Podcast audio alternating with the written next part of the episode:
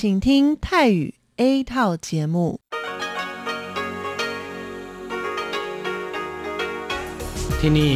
สถานีวิทยุเรดิโอไต้หวันอินเตอร์เนชันแนล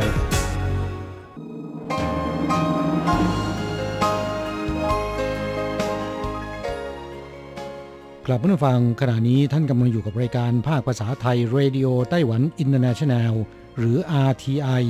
ออกกระจายเสียงจากกรุงไทเปไต้หวันสาธารณรัฐจีน เป็นประจำทุกวันนะครับ นอกจากรับฟังทางเครื่องรับวิทยุได้แล้ว ยังสามารถรับฟังรายการผ่านระบบออนไลน์ได้ที่ thai.rti.org.tw หรือที่ RTI Fanpage นะครับ ขอเชิญติดตามรับฟังรายการของเราได้ ตั้งแต่บัดนี้เป็นต้นไป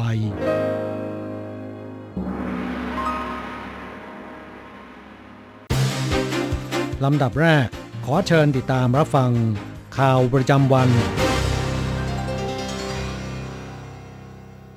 สวัสดีค่ะ คุณผู้ฟัง RTI ที่เคารพทุกท่าน ขอต้อนรับเข้าสู่ช่วงของข่าวประจำวันจากสถานีวิทยุ Radio Taiwan International ในวันพฤหัสบดีที่ 11 พฤศจิกายนพุทธศักราช 2564 ข่าวไต้หวันวันนี้มีดิฉันมณพรชัยวุฒิเป็นผู้รายงานค่ะ มีรายละเอียดของข่าวที่น่าสนใจ ดังนี้ สำนักงานกิจการไต้หวันของจีนย้ำไต้หวันเข้าร่วมประชุมเอเปกต้องสอดคล้องตามหลักการจีนเดียว กระทรวงการต่างประเทศไต้หวันประนามว่าไม่เป็นความจริง การประชุมผู้นำเขตเศรษฐกิจเอเปกครั้งที่ 28 ในรูปแบบออนไลน์ ซึ่งนิวซีแลนด์เป็นเจ้าภาพ จะมีขึ้นในวันที่ 12 พฤศจิกายนนี้ ซึ่งครั้งนี้ประธานาธิบดีไช่อิงเวินผู้นำสาธารณรัฐจีนไต้หวัน ได้ประกาศแต่งตั้งให้ดรจางจงโหมผู้ก่อตั้งบริษัท Taiwan Semiconductor Manufacturing Company หรือ TSMC ผู้ผลิตชิปรายใหญ่ที่สุดในโลกสัญชาติไต้หวันทำหน้าที่เป็นตัวแทนผู้นำไต้หวัน เข้าร่วมการประชุม ส่งผลให้เมื่อวานนี้สำนักงานกิจการไต้หวันของจีนออกมาระบุว่า การที่ไต้หวันจะส่งคนเข้าร่วมการประชุม ในประเด็นความร่วมมือทางเศรษฐกิจระดับภูมิภาคจำเป็นต้องสอดคล้องตามพื้นฐานหลักการจีนเดียวจากกรณีนี้กระทรวงการต่างประเทศไต้หวันได้ออกมาชี้แจงว่า ไต้หวันเข้าร่วมกับเอเปกมาตั้งแต่ปีคศ1990 โดยจากการประชุมทุกครั้งไต้หวันเข้าร่วมอย่างอิสระในฐานะสมาชิกเต็มรูปแบบ ไต้หวันมีสถานะเดียวกับประเทศสมาชิกอื่น ๆ และมีพันธกิจเดียวกัน ซึ่งในบันทึกความเข้าใจการเข้าร่วมเป็นสมาชิกเอเปกของไต้หวัน ไม่ได้มีการระบุถึงหลักการจีนเดียว ดังนั้นสิ่งที่จีนกล่าวจึงเป็นการบิดเบือนข้อเท็จจริงทางประวัติศาสตร์ และพยายามทำให้หลักการจีนเดียวเป็นที่ยอมรับในเอเปกอันเป็นการโกหกหลอกลวงในระดับนานาชาติอย่างจงแจ้ง รัฐบาลไต้หวันจึงขอประนามอย่างถึงที่สุด และเรียกร้องให้นานาชาติร่วมกันปฏิเสธการกระทำดังกล่าว ไต้หวันเปิดนำเข้าแรงงานต่างชาติแล้วแรงงานอินโดนีเซียเข้ามาก่อน ศูนย์บัญชาการควบคุมโรคไต้หวันแถลงวันนี้ว่า เนื่องจากสถานการณ์แพร่ระบาดโควิด -19 ในประเทศทรงตัว ประกอบกับนายจ้างภาคอุตสาหกรรมและภาคครัวเรือนมีความต้องการกำลังคน ดังนั้นจึงอนุมัติการเปิดนำเข้าแรงงานต่างชาติ โดยมีผลตั้งแต่วันที่ 11 พฤศจิกายน พุทธศักราช 2564 เป็นต้นไป โดยจะต้องดำเนินการนำเข้าภายใต้เงื่อนไขการป้องกันการแพร่ระบาดอย่างเคร่งครัด ซึ่งก่อนที่แรงงานต่างชาติจะเดินทางเข้ามายังไต้หวันภายใน 72 ชั่วโมง ต้องเข้ารับการตรวจ PCR และแยกกักตัวแบบ1คนต่อหนึ่งห้อง หากผลตรวจ PCR เป็นลบจึงสามารถเดินทางเข้ามาได้ เมื่อเดินทางมาถึงไต้หวันแล้วต้องเก็บตัวอย่างน้ำลายกับตรวจ PCR ที่สนามบิน จากนั้นค่อยเดินทางต่อไปยังศูนย์กักกันโรคของรัฐ เพื่อทำการกักตัว 14 วัน ซึ่งในระหว่างการกักตัวและก่อนครบกำหนดกักตัวจะมีการตรวจ PCR ด้วย เมื่อครบกำหนดกักตัว 14 วันแล้ว ยังต้องเฝ้าสังเกตอาการด้วยตนเองต่ออีก 7 วัน ซึ่งแรงงานต่างชาติทั้งหมดที่จะเดินทางเข้ามายังไต้หวัน ต้องให้ความร่วมมือในการปฏิบัติตามขั้นตอนต่างๆ ของมาตรการป้องกันอย่างเคร่งครัดสำหรับการนำเข้าจะแบ่งออกเป็น 2 ช่วงเวลา ช่วงที่ 1 คือระหว่างวันที่ 11 พฤศจิกายน พุทธศักราช 2564 ถึง 14 กุมภาพันธ์ พุทธศักราช 2565 โดยจะมีช่วงเทศกาลตรุษจีน คือระหว่างวันที่ 15 ธันวาคม พุทธศักราช 2564 ถึง 14 กุมภาพันธ์พุทธศักราช 2565 ที่อาจชะลอหรือลดจำนวนการนำเข้าชั่วคราว และช่วงที่ 2 คือตั้งแต่วันที่ 15 กุมภาพันธ์พุทธศักราช 2565 เป็นต้นไป เปิดจองคิวฉีดวัคซีนรอบที่ 14 ถึงเที่ยงวันที่ 12 พฤศจิกายนนี้ ไต้หวันผ่อนปรนมาตรการป้องกันโควิด -19 อนุญาตให้ชิมอาหารทดลองสินค้าได้ศูนย์บัญชาการควบคุมโรคไต้หวันเผยว่า เพื่อไม่ให้การนัดหมายจองคิวฉีดวัคซีนติดขัด ในรอบที่ 14 นี้จะแบ่งการนัดหมายบนแพลตฟอร์มเว็บไซต์ 1922.gov.tw ออกเป็น AstraZeneca เข็มที่ 1 และ 2 ทำการจองคิวได้ตั้งแต่เวลา 10 นาฬิกา ของวันที่ 11 พฤศจิกายน ถึงเวลา 12 นาฬิกา ของวันที่ 12 พฤศจิกายน ส่วนโมเดอร์นาเข็มที่ 1 และ 2 กับไฟเซอร์ BioNTech เข็มที่ 2 ทำการจองคิวได้ตั้งแต่เวลา 14 นาฬิกา ของวันที่ 11 พฤศจิกายน ถึงเวลา 12 นาฬิกา ของวันที่ 12 พฤศจิกายน ซึ่งสิ่งที่ต้องสังเกตครั้งนี้ คือมีการลดระยะเวลาทิ้งห่างฉีดวัคซีนแอสตราเซเนกาเข็มที่ 2 เหลือ 8 สัปดาห์ และวัคซีนโมเดอร์นาเข็มที่ 2 เหลือ 4 สัปดาห์ ส่วนประชาชนที่รอการฉีดวัคซีนไข้ในรอบที่ 14 ยังไม่เปิดให้ฉีด หลังจากมีคำสั่งระงับบริการชิมอาหารและทดลองสินค้าเป็นการชั่วคราวมานานกว่า 3 เดือน ล่าสุดเมื่อวันที่ 9 พฤศจิกายนที่ผ่านมา เว็บไซต์ของกระทรวงเศรษฐกิจไต้หวัน ก็ได้ออกประกาศอย่างเป็นทางการว่า เนื่องจากสถานการณ์โควิด -19 ในประเทศเริ่มทรงตัวแล้วศูนย์บัญชาการควบคุมโรคไต้หวันจึงผ่อนปรนมาตรการป้องกันโควิด -19 โดยอนุญาตให้ห้างค้าส่งค้าปลีกซูเปอร์มาร์เก็ตและห้างสรรพสินค้า กลับมาให้บริการลองชิมอาหาร และทดลองสินค้าได้ตามปกติ แต่ทั้งนี้การลองชิมอาหารจะต้องอยู่ภายใต้เงื่อนไข 3 ข้อ คือ 1. หลังชิมอาหารเสร็จแล้วต้องรีบสวมใส่หน้ากากอนามัยกลับคืนไว้ตามเดิม 2. มีการกำหนดขอบเขตพื้นที่ทดลองชิมอาหารให้ชัดเจน และ 3. ห้ามเดินไปชิมอาหารไปเด็ดขาดสถานการณ์โควิด -19 ในไต้หวันทรงตัว เดือนตุลาคมมีการแต่งงาน 11,306 คู่ ทำสถิติสูงสุดเป็นอันดับ 2 ของปีนี้ เมื่อวานนี้กระทรวงมหาดไทยไต้หวัน เผยสถิติครัวเรือนเกี่ยวกับอัตราการเกิด การตาย การแต่งงานและการหย่าร้าง ประจำเดือนตุลาคมพุทธศักราช 2564 พบว่ามีอัตราการแต่งงานจำนวน 11,306 คู่ แบ่งเป็นคู่สมรสต่างเพศจำนวน 11,156 คู่ และคู่สมรสเพศเดียวกัน 150 คู่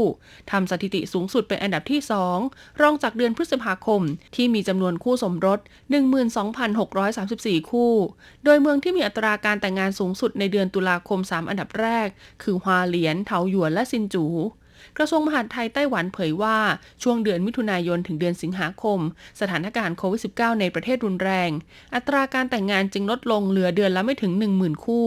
โดยเดือนมิถุนายนมีการแต่งงาน 7,977 คู่ เดือนกรกฎาคม 8,275 คู่ เดือนสิงหาคมน้อยที่สุดเพียง 4,273 คู่ และเดือนกันยายนหลังสถานการณ์โควิด -19 เริ่มที่คลาย ก็ปรับเพิ่มขึ้นมาเป็น 1027 คู่ จักรยานสาธารณะเมืองจังหว้าเปลี่ยนมาใช้ระบบมูโวยืมคืนผ่าน Wi-Fi ก่อนหน้านี้เมืองจังหว้าใช้ระบบจักรยานสาธารณะของยูไบแต่หลังจากครบสัญญาเมื่อสิ้นเดือนมิถุนายนที่ผ่านมา เมืองจังหว้าก็ตัดสินใจเปลี่ยนระบบจักรยานสาธารณะ จากยูไบมาเป็นมูโวที่มีทั้งจักรยานอัจฉริยะและจักรยานไฟฟ้าให้บริการ ซึ่งผู้ประกอบการรายใหม่ได้ทยอยเปลี่ยนจักรยานรุ่นเดิมเป็นรุ่นใหม่ครบแล้วจำนวน 1,650 คัน ในจำนวนนี้ประกอบด้วยจักรยานไฟฟ้า 300 คัน ซึ่งมีจุดให้บริการอยู่ที่อำเภอเมืองจังหว้าอำเภอหยวนหลินและอำเภอลู่กัง ด้วยอัตราค่าบริการ 20 เหรียญไต้หวันต่อ 30 นาที ส่วนที่เหลืออีก 1,350 คัน เป็นจักรยานอัจฉริยะที่กระจายติดตั้งตามจุดต่างๆ มีอัตราค่าบริการ 10 เหรียญไต้หวันต่อ 30 นาที เทศบาลเมืองจังหว้าเผยว่า หลังจากเปลี่ยนมาใช้ระบบมูโวปัญหาที่พบบ่อยคือการประมวลผลในการยืมและคืนจักรยานใช้เวลานานกว่าเดิม นั่นเพราะต้องดำเนินการผ่าน Wi-Fi ไม่ใช่เสาสัญญาณเหมือนระบบเก่า จึงต้องรอนานขึ้น ซึ่งผู้ประกอบการก็ได้เร่งทำการติดป้ายประชาสัมพันธ์ แจ้งให้กับผู้ใช้บริการรับทราบแล้ว และในอนาคต ทางเทศบาลเมืองจังหว้า ก็มีแผนกระตุ้นการใช้งานจักรยานสาธารณะ โดยจะช่วยอุดหนุนค่าบริการ 30 นาทีแรก 5 เหรียญไต้หวันด้วยสิ้นเดือนพฤศจิกายนนี้พบกับเทศกาลโต๊ะจีนที่ลู่กัง พร้อมเสิร์ฟเมนูอาหารขึ้นชื่อประจำท้องถิ่น จัดขึ้นต่อเนื่องเป็นปีที่ 9 แล้วกับเทศกาลโต๊ะจีนลู่ซี เขตลู่กั่งเมืองจังหว้า โดยปีนี้จัดขึ้นระหว่างวันที่ 27-28 พฤศจิกายน ซึ่งอาหารที่จะนำขึ้นเสิร์ฟบนโต๊ะจีนในแต่ละปี จะเป็นหน้าที่ของจงพัวไซหรือพ่อครัวใหญ่ที่รับเหมาจัดเลี้ยงโต๊ะจีนประจำท้องถิ่นเป็นผู้จัดเตรียม โดยจะเน้นเสิร์ฟเมนูขึ้นชื่อประจำท้องถิ่น เพื่อให้ผู้บริโภคที่มาเยือน ได้ริมรสความอร่อยของอาหารในรสชาติสไตล์ลู่กั่งดั้งเดิม ไม่ว่าจะเป็นไข่ปลากระบอก ปอเปี๊ยะกุ้ง หอยนางรมทอด และลูกชิ้นเผือกเป็นต้น ซึ่งอีกหนึ่งความพิเศษในปีนี้คือเมนูของหวานอย่างนิ้วเฉอปิงขนมเปี๊ยะที่มีลักษณะเหมือนลิ้นวัว ของฝากขึ้นชื่อของลูกกัง ก็จะถูกนำเสิร์ฟบนโต๊ะจีนด้วยสำหรับปีนี้เนื่องจากยังต้องปฏิบัติตามมาตรการป้องกันโควิด -19 ทำให้การจัดงานต้องลดขนาดลงมาเหลือเพียงวันละ100 โต๊ะเท่านั้น โดยราคาจำหน่ายโต๊ะจีนในเทศกาลนี้คือ 4,000 เหรียญไต้หวัน ประกอบด้วยออเดิร์ฟ5อย่าง อาหารจานหลัก 10 อย่างและของหวาน 4 อย่าง ซึ่งถือว่าคุ้มค่ามากๆ และถูกจองเกือบเต็มแล้วภายในเวลาไม่กี่นาที จบการรายงานข่าว สวัสดีค่ะ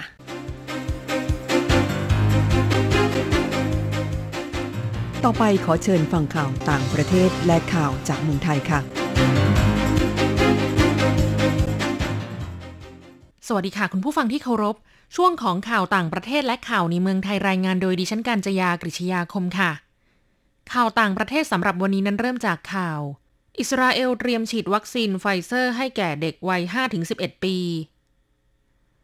องค์การอาหารและยาของอิสราเอลระบุว่า คณะกรรมการโรคระบาดของอิสราเอล สนับสนุนการฉีดวัคซีนไฟเซอร์ให้แก่เด็กวัย 5-11 ปี ในขนาดโดสละ 10 ไมโครกรัม พื่อป้องกันการติดเชื้อโควิด -19 ที่กำลังระบาดระลอก 4 ในอิสราเอลขณะนี้ จากเดิมที่อิสราเอลฉีดวัคซีนไฟเซอร์ให้แก่เด็กวัย 12 ปีขึ้นไป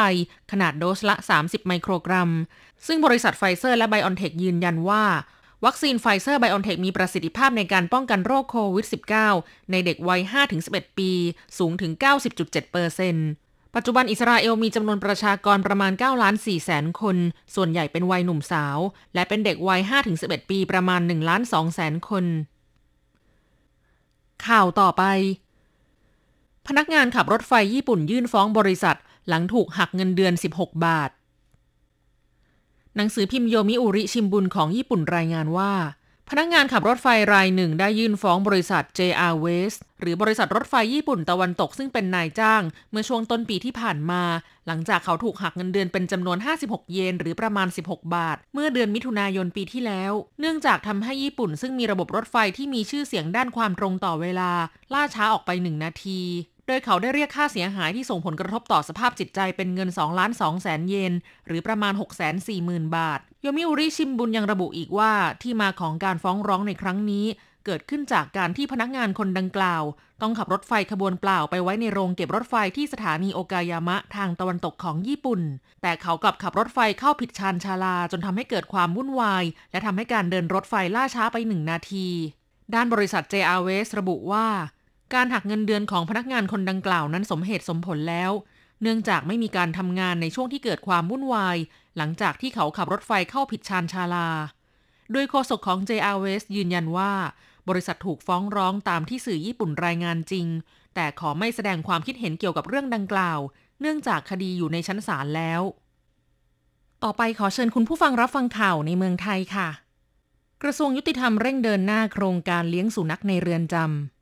ำนายสมศักดิ์เทพสุทิน รัฐมนตรีว่าการกระทรวงยุติธรรมกล่าวว่า โครงการเลี้ยงสุนัขเพื่อพัฒนาพฤติกรรมนิสัยผู้ต้องขัง กรมราชทัณฑ์ได้ขับเคลื่อนตามนโยบายของตน โดยการเลี้ยงสุนัขเพื่อบำบัดจิตใจผู้ต้องขังหรือด็อกเทอราปีสามารถช่วยบำบัดขัดเกลาจิตใจ และปลูกฝังให้ผู้ต้องขังมีความอ่อนโยนมากขึ้นผลพลอยได้จากโครงการดังกล่าว ยังช่วยให้ผู้ต้องขังเหล่านี้มีอาชีพหลังพ้นโทษอีกด้วย เช่นเป็นผู้ช่วยสัตวแพทย์ รับจ้างตัดขนตัดเล็บสุนัข โครงการดังกล่าวจะนำร่องในเรือนจำจังหวัดนครราชสีมา เรือนจำกลางระยอง เรือนจำกลางคลองไผ่ และเรือนจำกลางเขาบิน นอกจากนี้กระทรวงยุติธรรมจะทำ MOU ร่วมกับสมาคมเลี้ยงสุนัขด้วย ส่วนสุนัขที่จะนำเข้าร่วมโครงการนำร่องนั้น จะถูกนำมาจากศูนย์พักพิงเป็นหลัก จากเมื่อก่อนที่มีการจัดซื้อพันธุ์สุนัข เพื่อเป็นการประหยัดงบประมาณ และจะมีการคัดสายพันธุ์สุนัขบางประเภทเท่านั้น เพื่อให้เข้ากับลักษณะของผู้ต้องขัง ก่อนจะมีการประเมินผลวัดผลตามหลักวิชาการอย่างเป็นระบบ จากนั้นจึงจะขยายผลไปยังเรือนจำทั่วประเทศต่อไปในอนาคต รัฐมนตรีว่าการกระทรวงยุติธรรมผู้นี้กล่าวว่า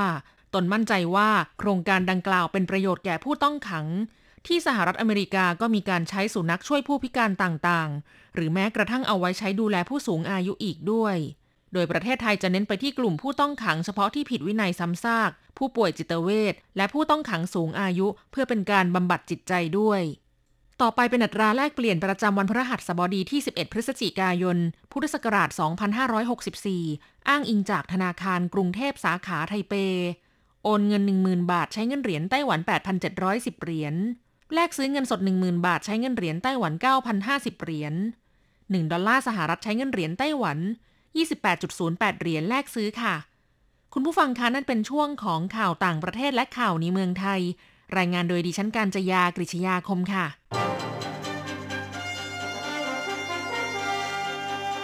ท่านกำลังรับฟังรายการภาคภาษาไทย Radio Taiwan International หรือ RTI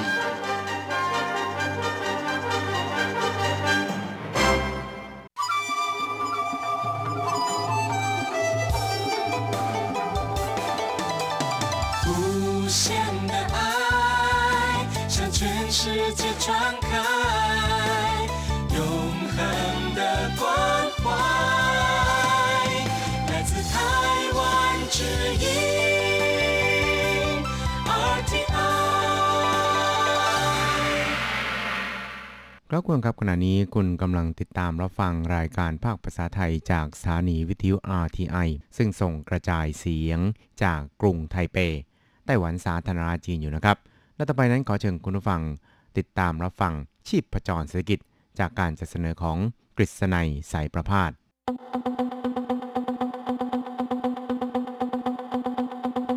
กิจก้าวไกลประชาสุขสันต์จับชีพประจรเศรษฐกิจสู่บันไดแห่งความผาสุก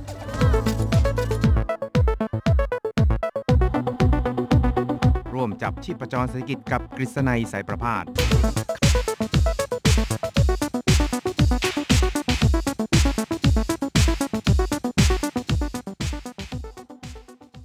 สวัสดีครับคุณผู้ฟังที่รักและเคารพทุกท่านครับ ผมกฤษณัยสารพาดก็กลับมาพบกับคุณผู้ฟังอีกครั้งหนึ่งครับ ในช่วงเวลาของ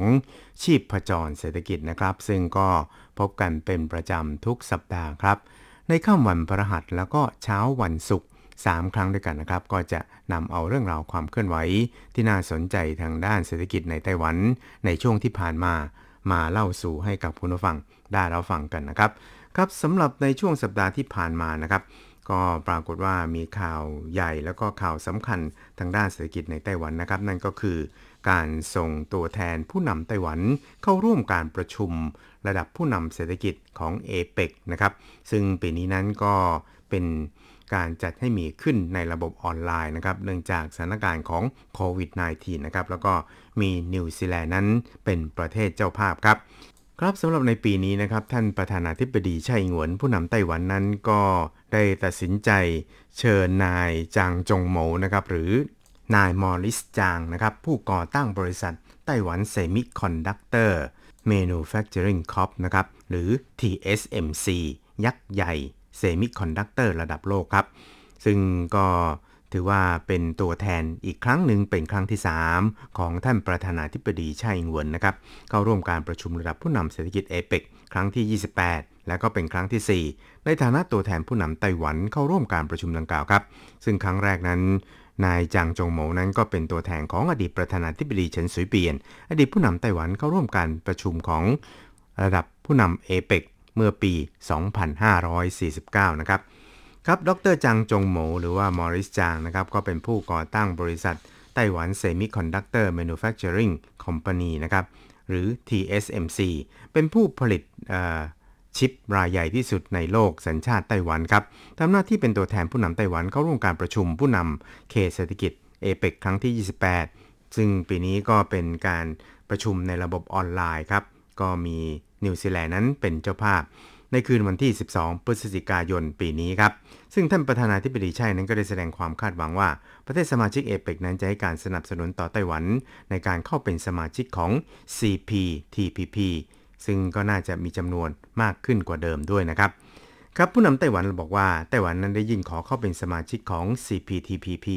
อย่างเป็นทางการตั้งแต่เมื่อกันยายนที่ผ่านมาครับ ซึ่งหากไต้หวันได้เข้าเป็นสมาชิกของ CPTPP แล้วนี่นะครับ ก็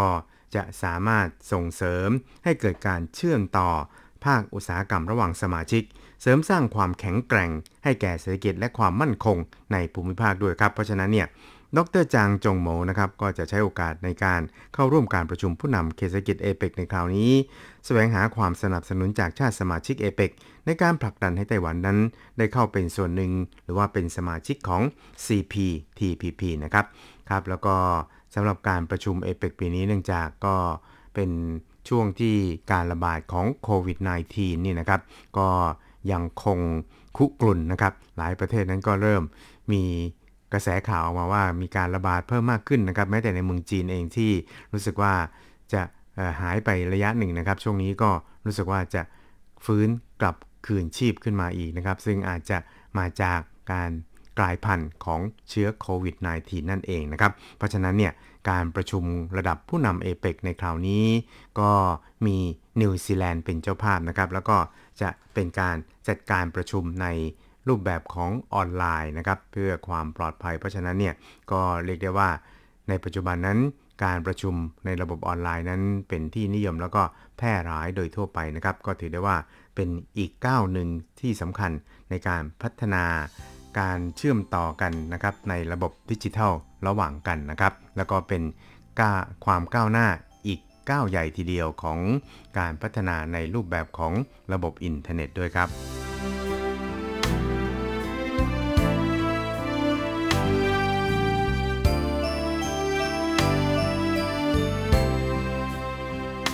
ครับอีกเรื่องหนึ่งครับเราไปดูกันที่ หลังจากที่ทางรัฐบาลนะครับได้มีการประกาศ ขึ้นค่าจ้างขั้นต่ำนะครับอีกประมาณ 5.21%แล้วเนี่ยนะครับก็จะเริ่มตั้งแต่ 1 มกราคมปีหน้าเป็นต้นไปก็คือ เรียกว่าเป็นของขวัญปีใหม่สำหรับผู้ใช้แรงงานในไต้หวันนะครับ ซึ่งก็ปรากฏว่าอาจจะส่งผลกระทบต่อกิจการบางประเภทนะครับ ที่เรียกว่า ทุลักทุเลมาจากโควิด -19 แล้วเนี่ยเมื่อมาเจอกับสภาพของการปรับขึ้นค่าจ้างขั้นต่ำแล้วนี่นะครับก็อาจจะทำให้โซซัสโซเซไปเหมือนกันนะครับ เพราะฉะนั้นเนี่ยในส่วนนี้นะครับทางรัฐบาลไต้หวันนั้นก็ได้มีการคำนึงถึงที่จะให้ความช่วยเหลือแก่ผู้ประกอบการในส่วนนี้นะครับ แล้วก็การปรับขึ้นค่าจ้างขั้นต่ำนั้น จะไม่มีการยกเว้นนะครับว่าเป็นกิจการประเภทใด ทุกประเภทนั้นจะต้องใช้มาตรฐานเดียวกันนะครับ ครับคุณผู้ชมครับเมื่อสัปดาห์ที่ผ่านมาครับคณะรัฐมนตรีไต้หวันนั้นก็มีมติเห็นชอบกับแผนการบรรเทาผลกระทบ ต่อนายจ้างที่ได้รับจากการปรับขึ้นค่าจ้างขั้นต่ำของรัฐบาลนะครับ โดยได้มีการกำหนดมาตรฐานของบริษัทเอกชน ที่จะได้รับเงินช่วยเหลือจากรัฐบาลครับว่า จะต้องเป็นบริษัทห้างร้าน ที่มีผลประกอบการในช่วงเดือนกันยายน และก็ตุลาคมที่ผ่านมานี่นะครับอยู่ในสภาพที่ลดลงร้อยละ20 ขึ้นไปจากปีก่อนนะครับ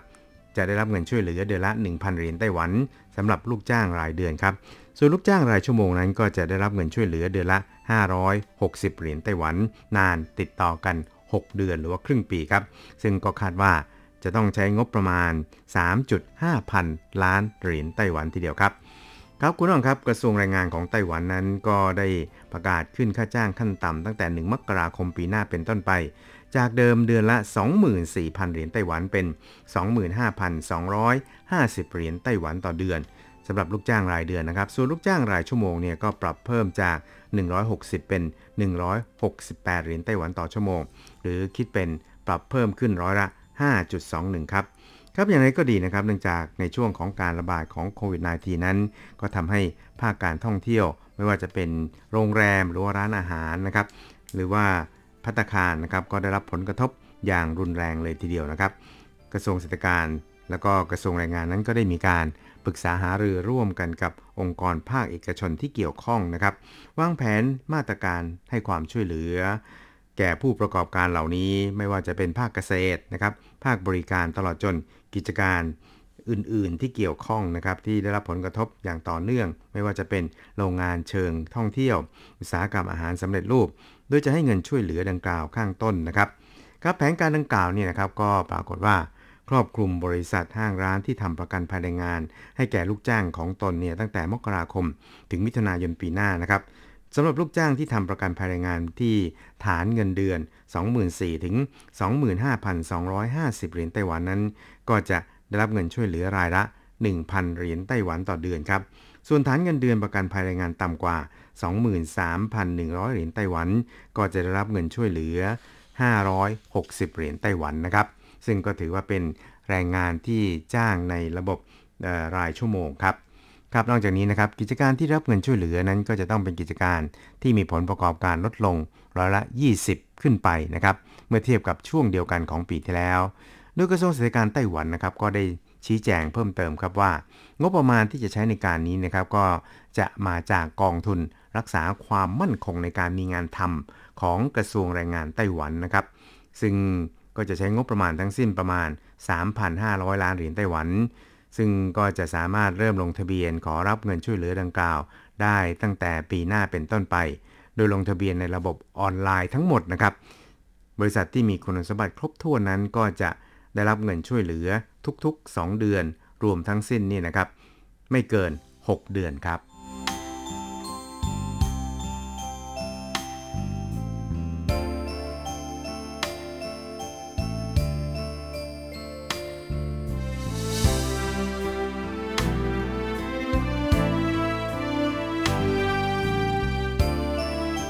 ครับคุณครับอีกเรื่องหนึ่งที่เราจะมาคุยกันนะครับ เราก็ไปดูกันที่ตลาดอสังหาริมทรัพย์ในไต้หวันนะครับ ซึ่งในช่วงที่ผ่านมาถึงแม้ว่า ไต้หวันนั้นจะประสบกับปัญหาโควิด -19 ที่เรียกว่าค่อนข้างรุนแรงพอสมควรนะครับ บางวันเนี่ยมีผู้ติดเชื้อ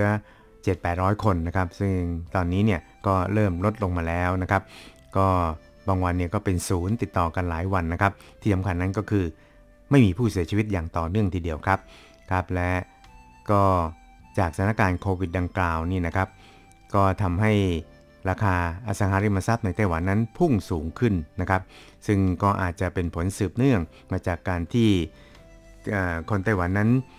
มีเงินสะสมเนี่ยค่อนข้างมากครับ แล้วก็เพื่อเป็นการสกัดกั้น ไม่ให้มีการปั่นราคาบ้านในไต้หวันเนี่ยให้สูงจนชาวบ้านเนี่ยไม่สามารถหรือว่า มีความสามารถไม่พอที่จะไปจัดซื้อบ้านเพื่อเป็นที่อยู่อาศัยให้กับตัวเองได้นี่นะครับ ทางรัฐบาลนั้นก็จะเร่งดำเนินการในการวางแผน ที่จะสกัดกั้นการปั่นราคาบ้านนะครับ หรือว่าราคาอสังหาริมทรัพย์ในไต้หวันนะครับ โดยในช่วงที่ผ่านมานี่นะครับรัฐบาลก็ใช้มาตรการต่างๆ เป็นจำนวนมากทีเดียวครับ แต่ก็ยังได้ผลที่ค่อนข้างจำกัดในเรื่องนี้นะครับ สัปดาห์ที่ผ่านมาครับคณะกรรมาการการคลังสภาแห่งชาติไต้หวันนะครับก็ได้พิจารณาร่างแก้ไขกฎหมายภาษีโรงเรือนนะครับ โดยมีการพิจารณาว่าจะมีการปรับเพิ่มภาษีโรงเรือนสำหรับผู้ที่มีบ้านจำนวนหลายหลัง โดยในซูเจียนหลงนะครับรัฐมนตรีว่าการกระทรวงการคลังซึ่งดูแลรับผิดชอบ ในเรื่องนี้โดยตรงเนี่ยก็บอกว่า จะนำเสนอรายงานการประเมิน การแก้ไขกฎหมายใน 3 เดือนนะครับรวมทั้งพิจารณาขึ้นภาษีโรงเรือน จากปัจจุบันที่สูงสุดอยู่ที่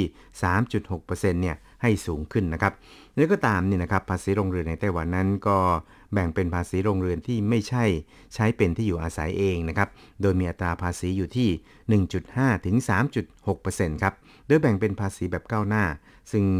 ความเป็นจริงแล้วนี่นะครับผู้ที่กักตุนบ้านหรือว่าซื้อบ้านเก็บไว้เก่งกำไร เป็นจำนวนมากนะครับ ก็จะควรที่จะเสียภาษีในอัตราส่วนที่เพิ่มสูงขึ้นเป็นระบบก้าวหน้าครับ แต่ในปัจจุบันนี่นะครับก็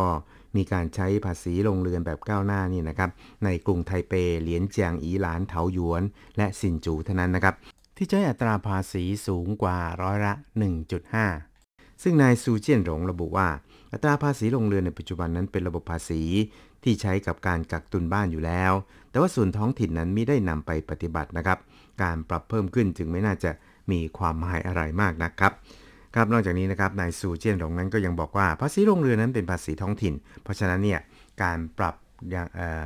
ทุกๆ อย่างนี่นะครับก็ต้องพิจารณาร่วมกับส่วนท้องถิ่นในเรื่องนี้ด้วย เพราะเป็นปัญหารายได้ของส่วนท้องถิ่นโดยตรง ที่ผ่านมาก็เคยประชุมร่วมกับส่วนท้องถิ่นหลายครั้งแล้ว อย่างไทยนั้นกับเกาสงครับ ทั้งสองแห่งนั้นมีแนวโน้ม ที่จะปรับขึ้นภาษีโรงเรือน โดยไทยนั้นนั้นเพิ่มขึ้นสูงสุดที่เพดาน 3.6%ครับ ส่วนนิวไทเปนั้นเคยปรับขึ้นเป็น 2.4%แต่ว่าตอนนี้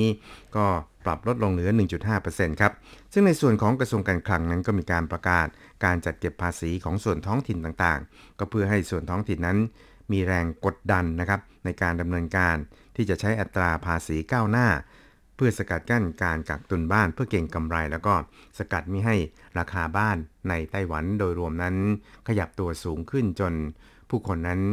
ไม่มีความสามารถที่จะ จัดหาซื้อบ้านมาเป็นที่อยู่อาศัยให้กับตนเองได้ครับ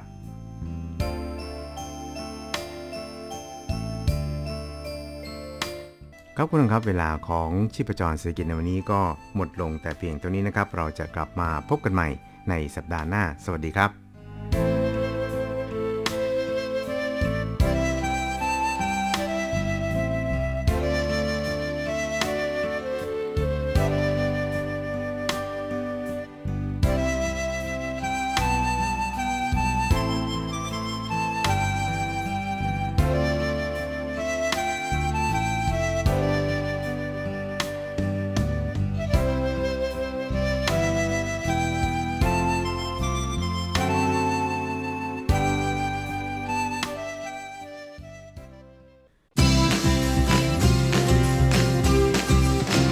ข่าวเด็ดกีฬามัน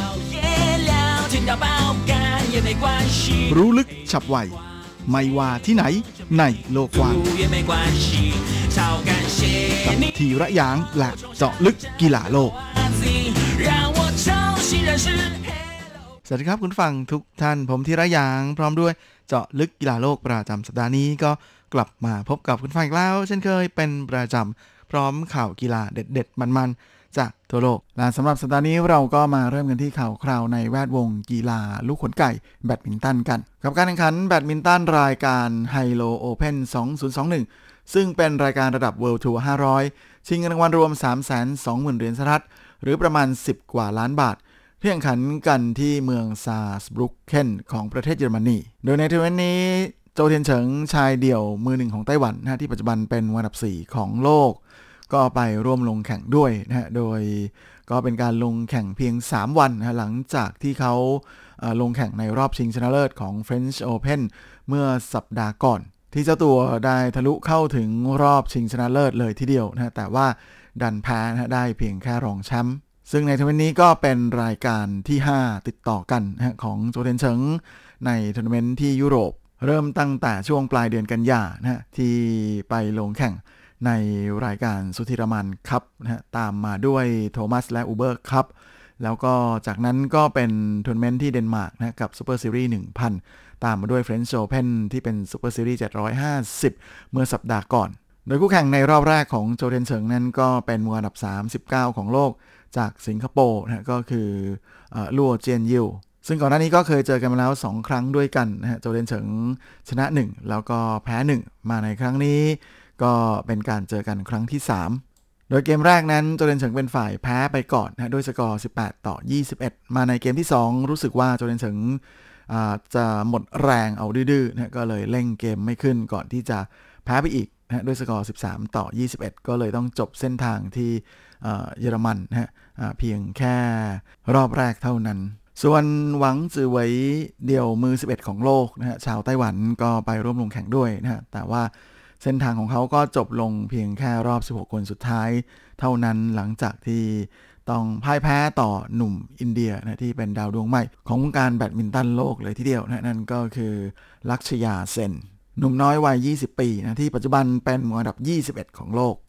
โดยในการแข่งขันของคู่นี้หวังจือเหวยเป็นฝ่ายไล่ตามคู่แข่งตั้งแต่ช่วงเริ่มต้นเกมเลยนะจนแพ้ไปก่อนใน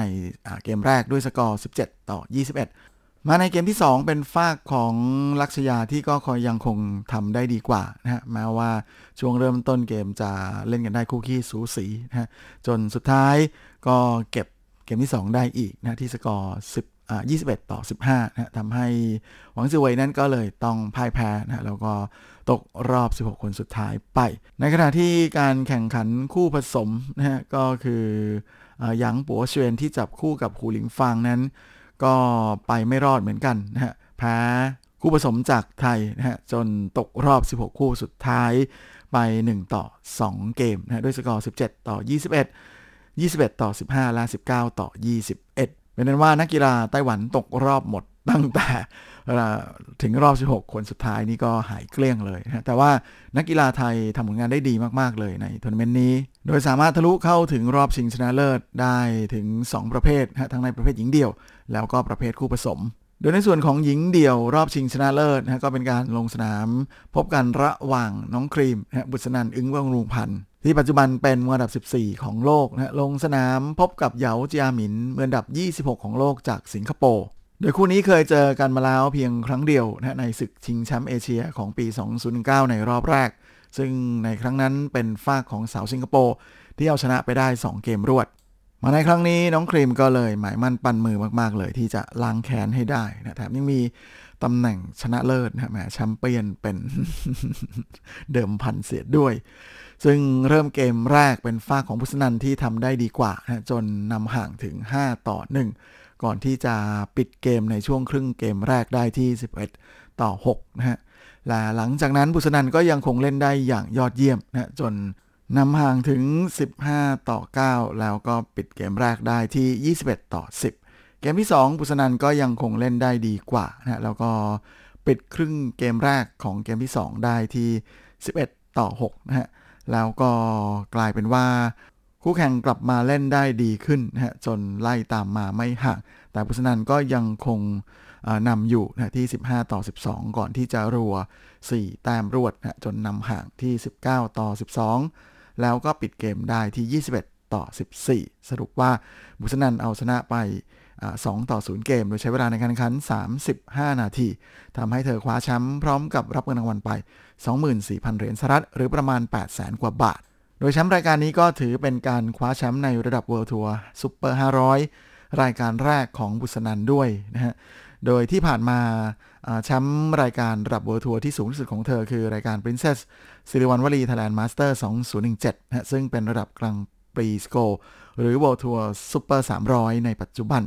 และก็ปีนี้ก็เป็นการคว้าแชมป์รายการที่2นะต่อจาก Orléans Masters เมื่อเดือนมีนาคมที่ผ่านมา ส่วนออีก ประเภทหนึ่งที่นักกีฬาไทยทะลุเข้าถึงรอบชิงก็คือในประเภทคู่ผสมนะฮะซึ่งบาสเดชาพลพัววรานุเคราะห์กับปอป้อทรัพย์สิรีแต้รัตนชัยที่เป็นคู่อันดับ 3 ของโลกนั้น ก็ลงสนามพบกับปราวินจอแดนที่จับคู่กับเมลาติเดวาออตตาเวียนติ คู่อันดับ 2 ของรายการและอันดับ 5 ของโลกจากอินโดนีเซียนะคู่นี้ เคยพบกันมาหมดแล้วทั้งหมด 9 ครั้งก่อนหน้านี้นะเป็นฝ้าของเดชาพลและซับซิรีชนะได้ 5 ครั้ง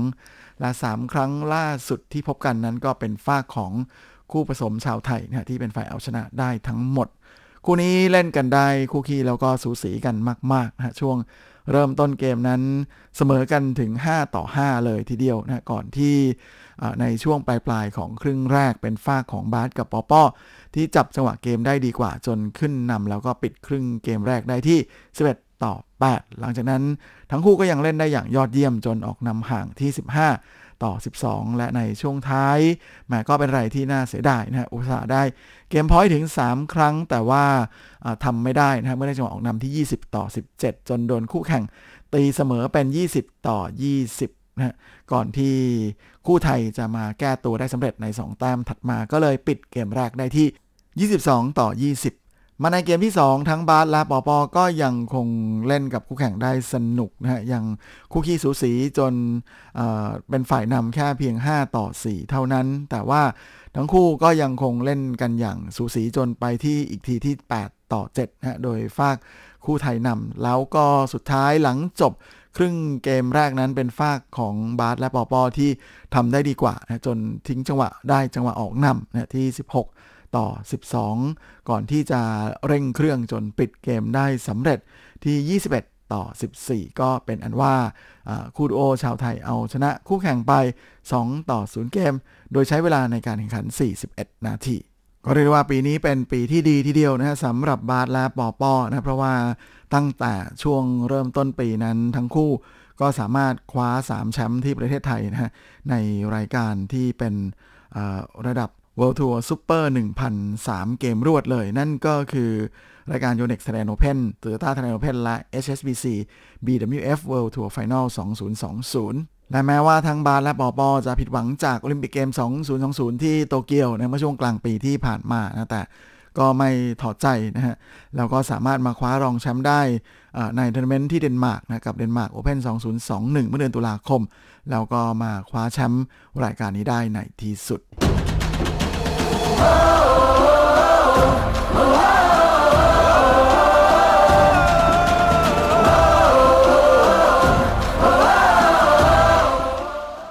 และสำหรับช่วงท้ายของรายการวันนี้ก็มาติดตามกันที่ข่าวคราวในแวดวงกีฬาเทนนิสกันนะฮะซึ่งหลังจากที่ต้องประสบปัญหาบาดเจ็บจนถอนตัวจากการแข่งขันที่อิตาลีนะฮะล่าสุดเซซูเวนั้นก็ได้เดินทางไปถึงเม็กซิโกแล้ว เพื่อที่จะไปเข้าร่วมลงแข่งในรายการ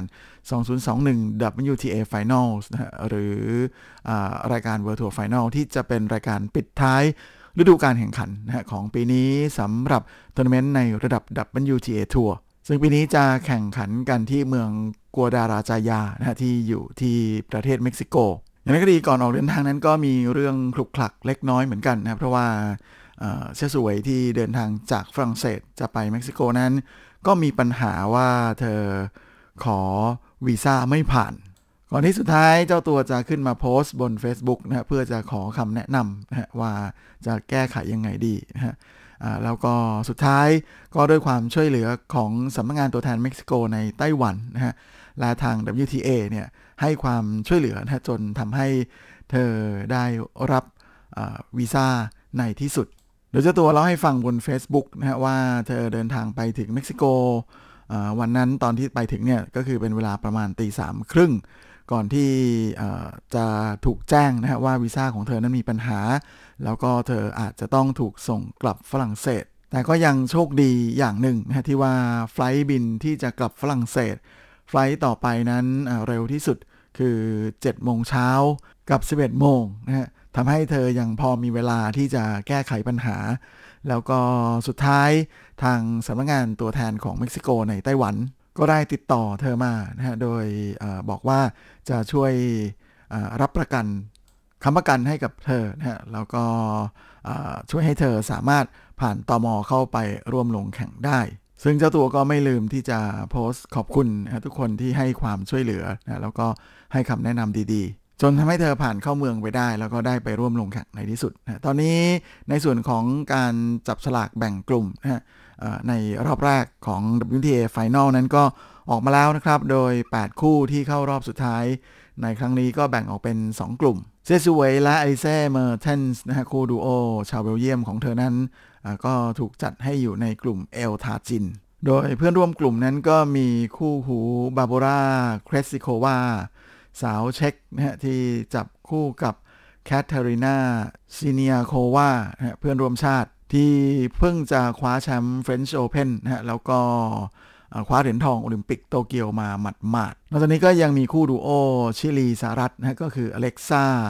กัวราชีที่จับคู่กับเดซิเรคราฟชิคแล้วก็อีกคู่หนึ่งก็เป็นคู่ดูโอแคนาดาเม็กซิโกนั่นก็คือชารอนฟิชแมนที่จับคู่กับจูเลียนาโอลมอส ส่วนอีกกลุ่มหนึ่งนั้นใช้ชื่อกลุ่มว่าเทนอชติตลัน ก็มีคู่ดูโอญี่ปุ่น ชูโกะอาโอยาม่าที่จับคู่กับเอนาชิบาฮาร่านะฮะแล้วก็มีนิโคลเมลิชาร์ มาติเนส จากสหรัฐที่จับคู่กับเดมีเชอร์สจากเนเธอร์แลนด์นะฮะแล้วก็อีกคู่หนึ่งนั้นก็คือซามันธาสโตเซอร์จากออสเตรเลียนะที่จับคู่กับจางซ่วยจากจีน แล้วก็ยังมีดาริจายูรัค จากโครเอเชียที่จับคู่กับอันเดรจาเคลปัคจากสโลเวเนีย โดยการแข่งขันในทัวร์นาเมนต์นี้นะฮะก็จะชิงรางวัลรวมทั้งในประเภทเดี่ยวและประเภทคู่มากถึง 5 ล้านเหรียญสหรัฐนะฮะการแข่งขันในประเภทรอบแบ่งกลุ่มเนี่ยก็จะแข่งพบกันหมดในแต่ละกลุ่มนะโดยจะให้ 2 อันดับแรกผ่านเข้ารอบนะฮะไปสู่รอบ semi-finalที่จะแข่งกันในแบบแพ้คัดออกต่อไปนะฮะ โดยเซียสุเวยนั้นเคยได้รับเชิญให้มาร่วมลงแข่งในทัวร์นาเมนต์นี้มาแล้ว 3 ครั้งด้วยกันนะฮะก็สามารถทะลุเข้าถึงรอบชิงทั้ง 3 ครั้งเลยนะแต่ว่าคว้าแชมป์มาได้เพียงครั้งเดียวก็คือในปี 2013นะที่ตอนนั้นเธอจับคู่กับสาวจีนก็คือเผิงช่วย โดยครั้งล่าสุดที่เธอมาลงแข่งนั้นก็คือในปี 2019นะที่เธอจับคู่กับบาร์โบราสตรีโควาคู่หูชาวเช็กนะฮะ ซึ่งก็ทะลุเข้าถึงรอบชิงเหมือนกันนะเพียงแต่ว่าได้เพียงแค่รองชนะเลิศเท่านั้น เดี๋ยวไว้สัปดาห์หน้าเรามาตามลุ้นกันครับว่าเซี่ยซูเวยและเมอร์เทนส์จะทำผลงานได้ดีแค่ไหนในทัวร์นาเมนต์นี้ที่จะลงแข่งระหว่างวันที่ 10 ถึงวันที่ 17 พฤศจิกายนนี้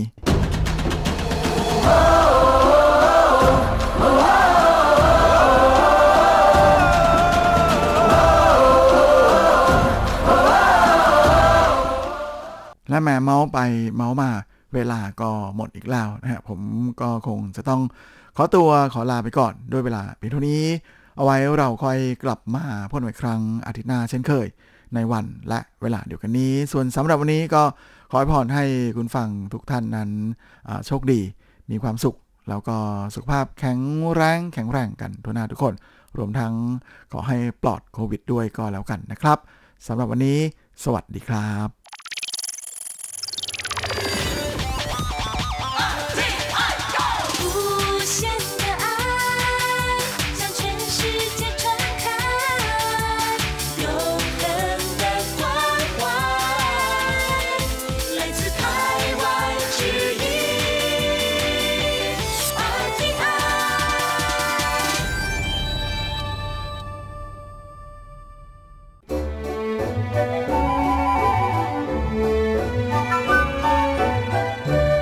ว่าคุณจะชอบทาน คุณจะชอบทำหรือคุณจะชอบชิม หมุนมาฟังที่นี่ เรามีความอร่อย พร้อมเสิร์ฟให้คุณทุกสัปดาห์กับรายการเลาะรั้วครัวไต้หวันดำเนินรายการโดยดีเจยุ้ยมณพรชัยวุฒิ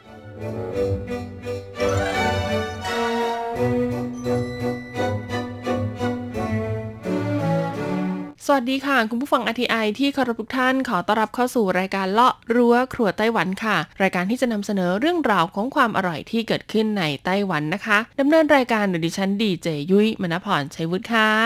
สำหรับความอร่อยของเราในสัปดาห์นี้ค่ะ เป็นเรื่องราวที่เกี่ยวข้องกับเครื่องดื่มอีกแล้วนะคะยุ้ยกำลังจะพูดถึงเครื่องดื่มสุขภาพค่ะ ที่ได้รับความนิยมมาก ๆ ในช่วง 2-3 ปีที่ผ่านมานะคะ นั่นก็คือนมโอ๊ตหรือว่านมข้าวโอ๊ตนั่นเองค่ะ ชื่อภาษาจีนของเขาก็คือ燕麥奶นะคะ ซึ่งในไต้หวันเองค่ะ กระแสการรับประทานนมโอ๊ตหรือว่านมข้าวโอ๊ตเนี่ยก็เพิ่งมีมาในช่วง 2-3 ปีหลังเช่นเดียวกันนะคะ น่าจะประมาณสักปีคริสต์ศักราช2018-19นะคะแล้วก็ลามมาจนถึงปัจจุบันค่ะสังเกตได้ว่าเดี๋ยวนี้ค่ะหากเราเดินเข้าไปในร้านขายกาแฟ หรือร้านเครื่องดื่มดังๆของไต้หวันที่มีแฟรนไชส์อยู่ทั่วไต้หวันเลยเนี่ยนมข้าวโอ๊ตค่ะก็จะเป็นอีกหนึ่ง choice นะคะสำหรับใครที่อยากดื่มเครื่องดื่มที่มีนมผสมอยู่นะ โดยที่สมมติว่าร่างกายของคุณเนี่ยไม่สามารถย่อยโปรตีนจากนมวัวได้ หรือว่ามีอาการแพ้นมวัวนะคะ ก็สามารถเลือกเจ้านมข้าวโอ๊ตเนี่ยแหละค่ะ เป็นตัวนะคะที่นำไปผสมในเครื่องดื่มต่างๆ ได้นะคุณผู้ฟัง นอกจากนมข้าวโอ๊ตแล้วนะก็ยังมีในส่วนของนมถั่วเหลืองนะคะ หรือว่าจะเป็นนมอัลมอนด์ด้วย แต่ว่าถ้าให้มาแรงสุดในช่วง 2-3 ปีนี้ก็ต้องเป็นนมข้าวโอ๊ตหรือว่า燕麥奶เนี่ยแหละค่ะ ก็เลยส่งผลให้นะคะปัจจุบันนี้ค่ะไม่ว่าจะเป็นซูเปอร์มาร์เก็ตร้านสะดวกซื้อนะคะ หรือว่าห้างสรรพสินค้าใหญ่ๆในไต้หวัน รวมจนกระทั่งถึงช่องทางออนไลน์ต่างๆ ก็มีการวางจำหน่ายนมข้าวโอ๊ตหลากหลายแบรนด์หลากหลายยี่ห้อเลยทีเดียวนะ จนเป็นเรื่องราวความอร่อยของเราในสัปดาห์นี้ค่ะกับผลสำรวจ 20 อันดับนมข้าวโอ๊ตนะคะ ที่คนไต้หวันชื่นชอบมากที่สุดค่ะ 20 ยี่ห้อนี้นะคะ จะมียี่ห้ออะไรบ้างแล้วนำเข้ามาจากประเทศไหน รูปร่างหน้าตาเป็นอย่างไร ข้อดีข้อเสียราคาจำหน่ายเป็นอย่างไร วันนี้เรามีบอกเล่าให้กันฟังค่ะช่วงเปิดตำรา โภชนาการ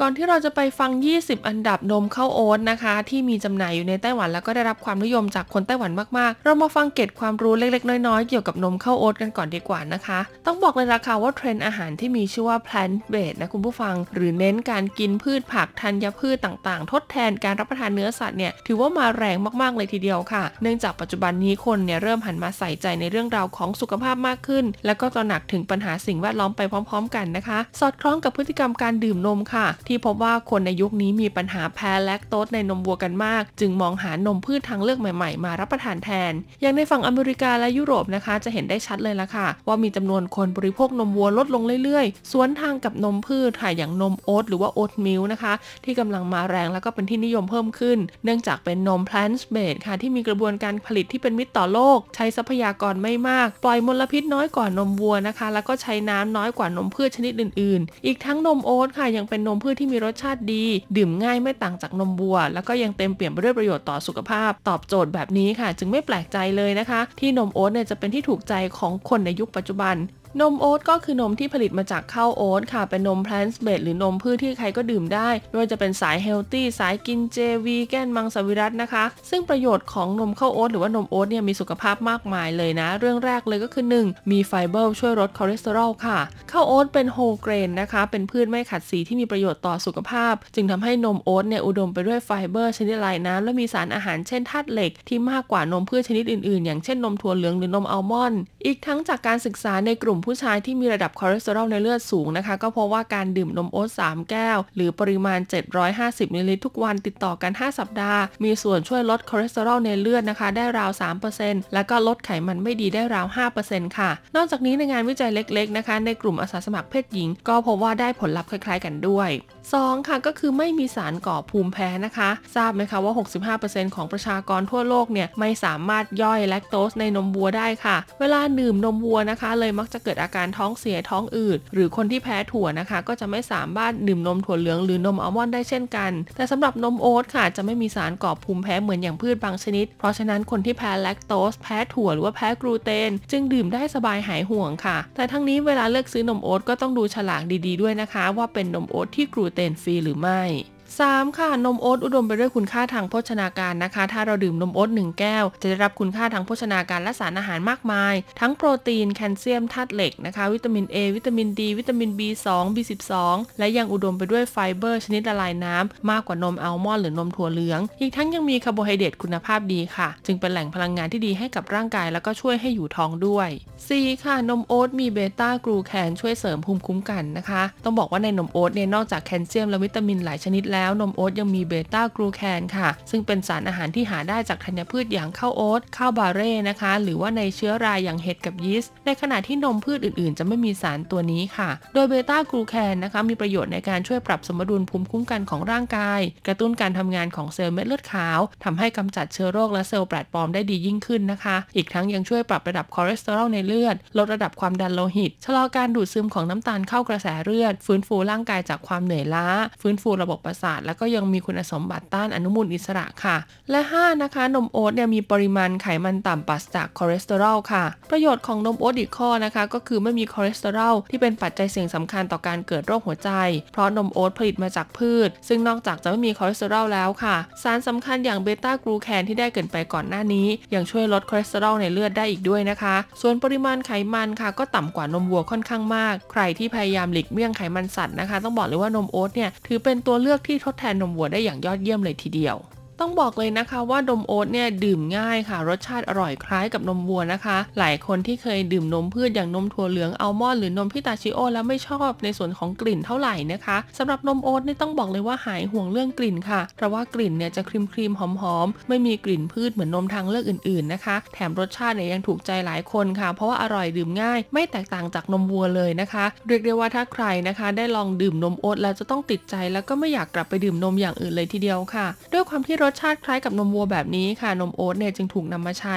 ในเมนูเครื่องดื่มและอาหารหลากหลายอย่างเลยนะคะ โดยจะเป็นเมนูกาแฟนะคะ ซึ่งในส่วนของ Starbucks เองค่ะ ก็เลือกใช้นมโอ๊ตเป็นนมทางเลือกหลัก เพราะรสชาติเนี่ยเข้ากับกาแฟได้เป็นอย่างดีนะคะ แถมยังตีโฟมนมเนี่ยได้เนียนนุ่มไม่แพ้นมวัวอีกด้วย และอีกหนึ่งประโยชน์ของนมโอ๊ตที่แฝงมาเลยนะคะ ก็คือเป็นมิตรต่อสิ่งแวดล้อมค่ะ ต้องบอกเลยนะคะ ว่านอกจากประโยชน์ด้านสุขภาพแล้ว นมโอ๊ตยังเป็นผลิตภัณฑ์ช่วยอนุรักษ์โลกด้วยค่ะ โดยจากการศึกษาของมหาวิทยาลัยออกฟอร์ดประเทศอังกฤษนะคะ พบว่ากระบวนการผลิตนมโอ๊ตเนี่ยปล่อยมลพิษออกสู่อากาศน้อยกว่านมวัวถึง 3 เท่า อีกทั้งใช้พื้นที่เพาะปลูกน้อยกว่านะคะ และนมโอ๊ตเนี่ยใช้น้ำเพียง1ใน 8 ของกระบวนการผลิตนมอัลมอนด์อีกด้วยค่ะ นั่นหมายความว่าการผลิตนมโอ๊ตนะคะ จะช่วยอนุรักษ์สิ่งแวดล้อมในหลาย ๆ ด้านช่วยลดก๊าซเรือนกระจกนะคะ จึงไม่น่าแปลกใจเลยนะคะ ที่นมโอ๊ตเนี่ยจะมาแรงในยุคนี้ค่ะ เพราะว่าได้รับความนิยมทั้งจากกลุ่มคนรักสุขภาพและกลุ่มคนรักโลกอย่างท่วมท้นเลยทีเดียวได้ฟังแบบนี้แล้วค่ะ เรามาดูกันเลยดีกว่านะคะ ว่าคนไต้หวันเนี่ยนิยมดื่มนมโอ๊ตยี่ห้ออะไรกันบ้าง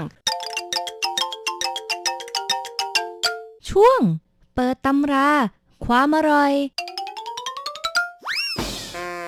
สำหรับอันดับที่ 20 ค่ะ ก็คือนมโอ๊ตที่มาจากฟินแลนด์ กับยี่ห้อที่มีชื่อว่าไอโตค่ะ A I T O นะคะ ต้องบอกเลยว่านมโอ๊ตยี่ห้อนี้ค่ะ ราคาจำหน่ายเนี่ยไม่แพงเลยนะคุณผู้ฟัง เขาบอกว่าเป็นนมโอ๊ตที่สามารถนำไปผสมกาแฟได้ โดยที่รสชาติกาแฟเนี่ยไม่ผิดเพี้ยน แล้วก็กลิ่นหอมของกาแฟก็ยังคงอยู่ค่ะ ราคาจำหน่ายค่ะ ก็จะอยู่ที่ประมาณกล่องละ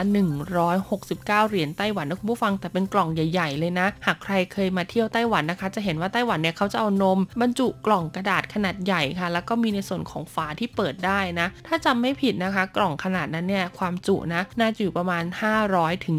750ซีซีด้วยกันนะคะ ซึ่งปัจจุบันนี้ค่ะสำหรับยี่ห้อไอโตจากฟินแลนด์นะคะ ก็มี 3 รสชาติให้เลือกค่ะไม่ว่าจะเป็นในส่วนของนมโอ๊ตในสไตล์ที่ผสมกับกาแฟเป็นลาเต้นะคะ แล้วก็เป็นนมโอ๊ตร้อยเปอร์เซ็นต์ค่ะ แล้วก็ยังมีในส่วนของนมโอ๊ตผสมโกโก้อีกด้วย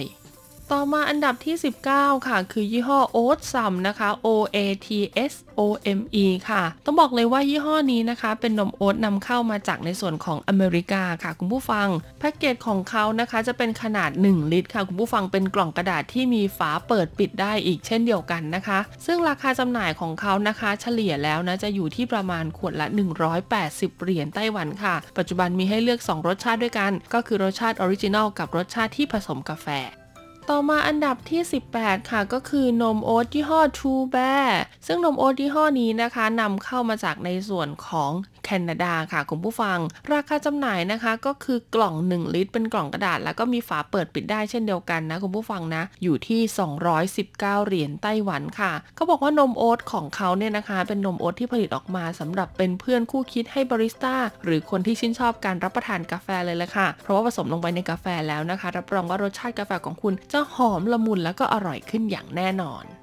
ต่อมาอันดับที่ 17 ค่ะก็คือนมโอ๊ตยี่ห้อเทอร์แรนเพนนะคะ คุณผู้ฟังต้องบอกเลยละค่ะว่านมโอ๊ตยี่ห้อเทอร์แรนเพนนี้นะคะนำเข้ามาจากประเทศอิตาลีค่ะ ราคาจำหน่ายนะคะ จะอยู่ที่ประมาณกล่องละนะคะ กล่อง 1 ลิตรนะคุณผู้ฟังนะ 200 กว่าเหรียญไต้หวันค่ะ ต้องบอกเลยว่าเทอร์แรนเพนนะคะ เป็นยี่ห้อนมของอิตาลีที่เน้นในส่วนของการผลิตนมที่ทำจากพืชค่ะดังนั้นมั่นใจได้เลยนะคะ ในเรื่องของคุณภาพแล้วก็ความอร่อย โดยเขามีทั้งสูตร original นะคะ สูตรที่ปรับมาแล้วสำหรับคนที่จะนำไปชงกับกาแฟนะคะ หรือว่านำไปใส่ในเครื่องดื่มอื่นๆ รับรองว่าเข้มข้นหอมหวานมันอย่างแน่นอน ต่อมาอันดับที่ 16 ค่ะ คือนมโอ๊ตยี่ห้อ Vocal นะคะ หรือว่าเวยเคอค่ะ สะกดเป็นชื่อภาษาอังกฤษก็คือ V E L K E L นะคะ เป็นนมโอ๊ตนำเข้ามาจากประเทศเยอรมันค่ะคุณผู้ฟัง ราคาจำหน่ายนะคะอยู่ที่ขวดละ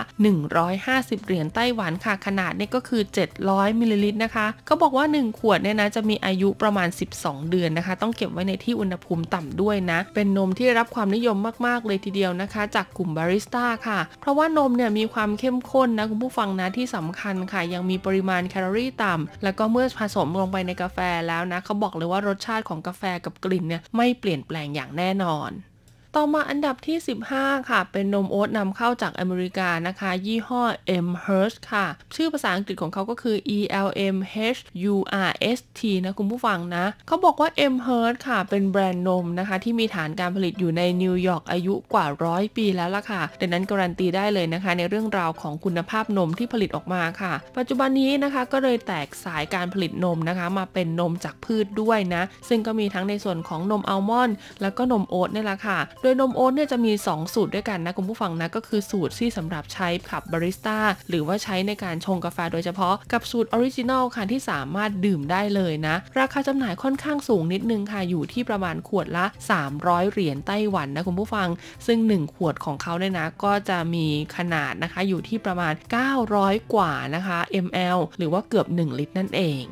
ต่อมาอันดับที่ 14 ค่ะก็คือนมยี่ห้อ Plant A นะคุณผู้ฟัง ต้องบอกเลยล่ะค่ะว่า Plant A เป็นนมโอ๊ตของไต้หวันแท้ๆนะคะ ผลิตในไต้หวันค่ะ แล้วก็ข้าวโอ๊ตที่เขานำมาใช้ผลิตเนี่ยก็ปลูกในไต้หวันด้วยนะ เป็นนมโอ๊ตที่เป็นกลูเตนฟรีค่ะ ดังนั้นมั่นใจได้เลยนะ ใครที่แพ้กลูเตนก็สามารถดื่มยี่ห้อนี้ได้ ราคาจำหน่ายนะคะ เพียงแค่กล่องละ 200 เหรียญไต้หวันเท่านั้นนะ กล่องหนึ่งของเขาเนี่ยมีขนาด 1 ลิตรด้วยกันค่ะ นอกจากนี้นะคะเขายังได้รับการรับรองนะคะในส่วนของตรานะคะ มาตรฐานอาหารจากทางสหรัฐอเมริกาแล้วก็ยุโรปด้วย ดังนั้นเนี่ยนำเข้าไปจำหน่ายในส่วนของยุโรปและอเมริกานะคะ ซึ่งเราก็สามารถมั่นใจได้เลยนะว่าเขาจะต้องเป็นของคุณภาพดีอย่างแน่นอนค่ะ ยิ่งไปกว่านั้นนะสูตรของเขาที่ทำออกมานะคะ ยังสามารถใช้ในการชงกาแฟได้อีกด้วยอ่าดังนั้นใครที่ไม่อยากดื่มนมโอ๊ตที่หิ้วมาจากต่างประเทศ หรือว่านำเข้ามาจากต่างประเทศ เพราะอาจจะหาซื้อยากแล้วก็มีในส่วนของเวลาวันหมดอายุที่ค่อนข้างจำกัดนะคะ ก็สามารถซื้อแพลนเอเนี่ยแหละค่ะนมโอ๊ตผลิตในไต้หวัน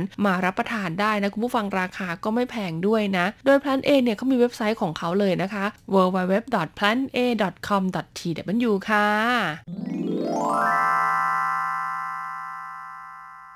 ต้องบอกเลยล่ะค่ะว่าเรื่องราวของนมโอ๊ตยังไม่จบเพียงเท่านี้ แต่ตอนนี้เวลาของรายการหมดลงซะแล้วค่ะ เอาเป็นว่าอันดับที่ 13 ถึงอันดับที่ 1 เราจะมาต่อกันในสัปดาห์หน้านะคะสำหรับวันนี้ลาไปก่อน สวัสดีค่ะ